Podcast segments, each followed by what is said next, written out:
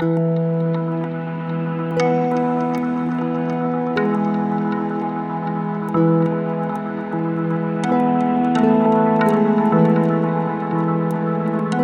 there. This is Mike, and you're listening to Feeling Twisty. I'm really glad you're here. I believe sharing experiences, whether they're from my life or the stories of listeners, is a wonderful way to demonstrate to you how simple this whole law of assumption thing can be.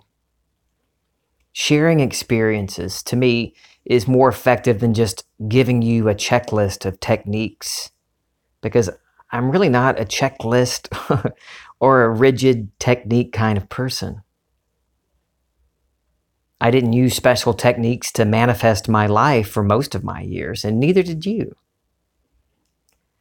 Now, techniques are very useful because they break down and show how we can effectively change our lives by changing what we are imagining.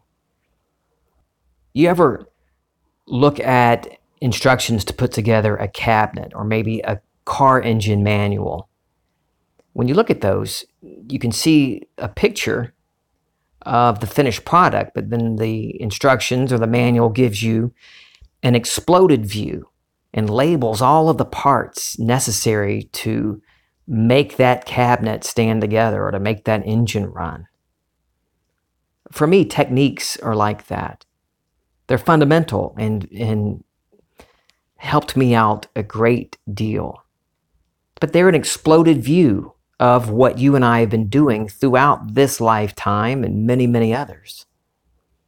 Once you see the parts and how they work together, living and moving in imagination becomes fluid and fun. Today, I want to share with you a few stories to show how Kim and I live our lives, and a cool story from a listener as well. In case this is the first episode you've ever listened to, a few months ago we had two hurricanes come through our area, and it caused, both of them caused so much damage. Our house was one of those that was damaged. We can't live in it right now. It's really not a big deal. we wanted to completely remodel the house anyway. And I've talked about that before. While my oldest son and his wife opened their house to us after the storm, we still wanted to find a place to live for the time being, a new temporary permanent residence. a couple of months ago, we had made an appointment to tour a huge new beautiful downtown apartment complex. I mean, this place is nice. It's got a huge courtyard in the middle and a swimming pool and a parking garage. Well, we ended up not getting that place because they have this insane 10 or maybe 15 pound pet limit. And, uh, well, Penny, our Aussie Shepherd Blue Heeler, is, uh, is heavier than 15 pounds. so we, that was a no for us. But that day, as Kim went one direction to her vehicle and I walked the other direction down the sidewalk to my truck, I looked up across the street from this modern apartment complex at this old brick building. It had been a furniture store nearly a hundred years ago, but now it had this huge banner across the top of it announcing loft apartments available. Having lived a suburban life, I had always wondered what it would be like to live downtown in one of these old converted buildings.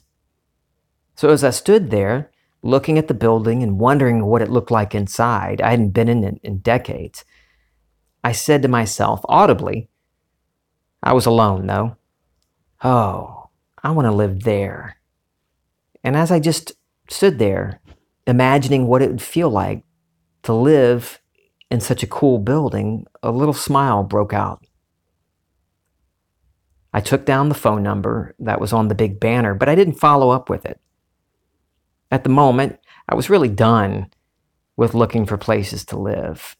Um, if you've never been in an area that was devastated by some type of natural disaster, uh, you might not grasp uh, how difficult it can be to find a place if you're wanting to stay within the place you live or near the place you live, uh, it's hard to find a place that wasn't heavily damaged as well. So a lot of apartment complexes were damaged and are now unlivable. And I was just done, really done with looking for places. And we had a beautiful house to live in with my son and his wife. Not something we wanted to do long term, but at the moment, it was nice, a really nice, brand new house. So I never mentioned it to Kim that I'd seen this apartment and that I took down the phone number. As I said, my son and his wife's house is beautiful, but it's outside of the city and it means at least a half hour commute. Not too big of a deal at the time because schools were still closed because of the hurricane and uh, my daughter didn't have to go to school. They were all, uh, her school building was heavily damaged. I know some of you are thinking, a half hour commute, Mike, that's not a big deal at all. Hey, but I'm a small city guy, so a half hour commute is a big deal, and I didn't want to do it. Weeks pass, and then we get a notice from the school system telling us that in person classes start December 1st, a month from the day we got the message.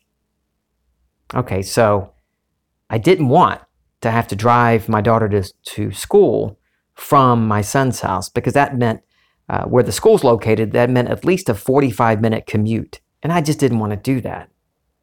I wanted it to be easier.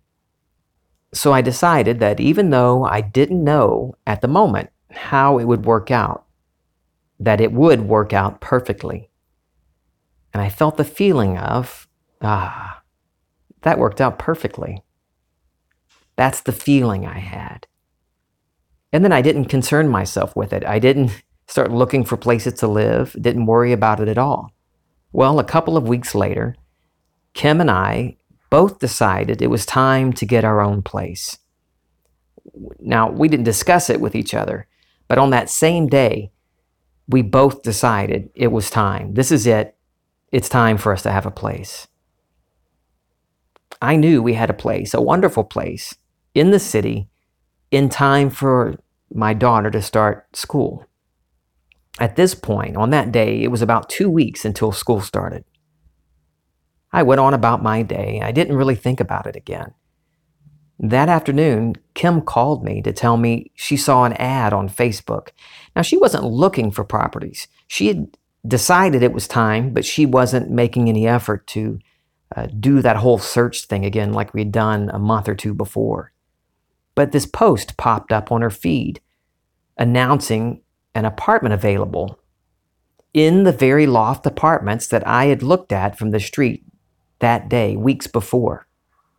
She made the phone call and we toured the building the next morning and we loved it and still do love it. We moved in that next week. The day after, my daughter started back at school. It worked out perfectly, just as we had imagined it. I do love this building but some parts of it have been a real mess. Half of the building was damaged by the hurricane. So there's been a construction crew working on that, that half of the building. And they're, they were always leaving a mess in the hallways and in the elevator and the parking garage. Debris, old cabinets, sheetrock dust, nails, all kinds of mess everywhere. And every time we would come into the apartment, we would track in all this dust and dirt into our apartment. And it was really uh, not ideal. I, if you've ever had hardwood floors, you know what I'm talking about. You notice every little bit of dirt and dust that's on it when the light hits it just right. And, and we could feel it under our feet.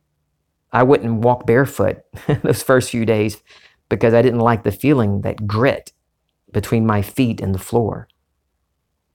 I tried talking to the men, but when I did go up to them, they would just stare at me. they wouldn't speak a word, not even to tell me that they don't speak English. They just would stare at me. So one day, riding up the elevator and looking at the filth inside of it, I finally did something about it. I imagined it was clean. And I felt the satisfaction of riding in a clean elevator, knowing that I did this. I did it. Not that I physically cleaned it, but I did it in imagination, and I felt that satisfaction. A few days later, I just had a spur of the moment urge to go to their side of the building where they're working. I just walked on into the construction zone and said hi and started talking to them. No real reason. I just love having conversations with new people. And it's a thrill for me. I enjoy talking to people and meeting people. It turns out, I quickly learned, they, they don't speak a lick of English, not one bit. But with Google Translate, we had a lovely conversation. We've had lovely conversations since then. Our conversations weren't about anything important, but they got to know me, and I've gotten to meet and get to know three really cool people Paco, Jesus, and Eban. I even ended up getting them some beers and Coke one day and even shared some jambalaya with them. I never mentioned the mess, I never complained to them. I just enjoyed getting to know the guys. I never mentioned the mess they were leaving. I was doing all of this out of the joy of doing it and getting to know them. The next day, I noticed the hallway had been swept, as had the elevator. And when I went down to the parking garage, they were in the process of sweeping out the entire garage and moving all of the debris out of the way. I didn't make it about making them clean up after themselves and I didn't mention it to them. I didn't try to change them. I changed something within me. I assumed the place was cleaned, and I made three new friends. The first week we were here, I wasn't letting that happen. I was irritated by the mess. And I noticed my inner speech, my mental diet. I noticed the irritation I felt when I stepped on the elevator. And so, knowing I can only experience what I allow in consciousness, I did something about it. I assumed the elevator was clean, and they went way beyond the elevator and cleaned up the huge mess in the garage as well. Here's one from Kim. She was at work one day recently and realized she hadn't brought anything for lunch. She could have ordered delivery or even gone out and gotten something for herself. But she decided no, someone will buy me lunch today. And she went on about her work. An hour or so later, well, someone at work bought her lunch. now, these might seem like little stories, too small of situations to be any of any use to you. But I want you to see the ease and flow with which we live our lives. We don't go with the flow. Kim and I both know we are the flow. We move it according to our assumptions. Now, here's a cool story from a listener. Asia sent me a message last week. I'll just read her story as she told me. I was diagnosed with COVID last week. I felt horrible for several days up until yesterday. Last night, I decided that I was finished feeling horrible, having a fever, and being afraid of what the news media was showing what happens to people with COVID. I fell asleep with the mindset that I am healthy. I woke up this morning feeling so much better. No fever, no aches and pains.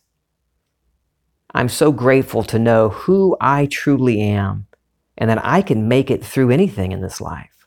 I really just wish everyone in the world knew that their imagination is the key to all. Isn't that a wonderful story? Well, Asia, your story will help others realize that their imagination is key to all. You notice she said she was done with it finished with feeling horrible, finished with those nasty symptoms, and finished worrying about what the news media is saying. She's done with the whole thing. She made the decision to feel better and simply fell asleep in that feeling. Just a number of hours later, she wakes up feeling much better with the symptoms only a memory. What a great story. Thank you for sharing that with me and with our listeners. She knows who she is. And she reminded herself of that and made that little shift in consciousness and reaped the benefit the next day. She didn't make it about imagining the vaccine would work or worrying about healing the world. She made it a first person experience. Really, everything we experience is a first person experience. It's always now. We're always experiencing everything, even our memories and our worries about the future right now. It's always within you. The whole universe is within you. And it can only be experienced within you. Nothing can ever be experienced outside of you. Which brings me to my next episode. Now, this to me is the key to all else. The first principle. I have talked about it many times. Be still and know that I am God. That's the key to the life you want. And maybe, definitely, a life even better than you ever thought possible. I, the first principle, is coming up on the next episode, number 171. I love you.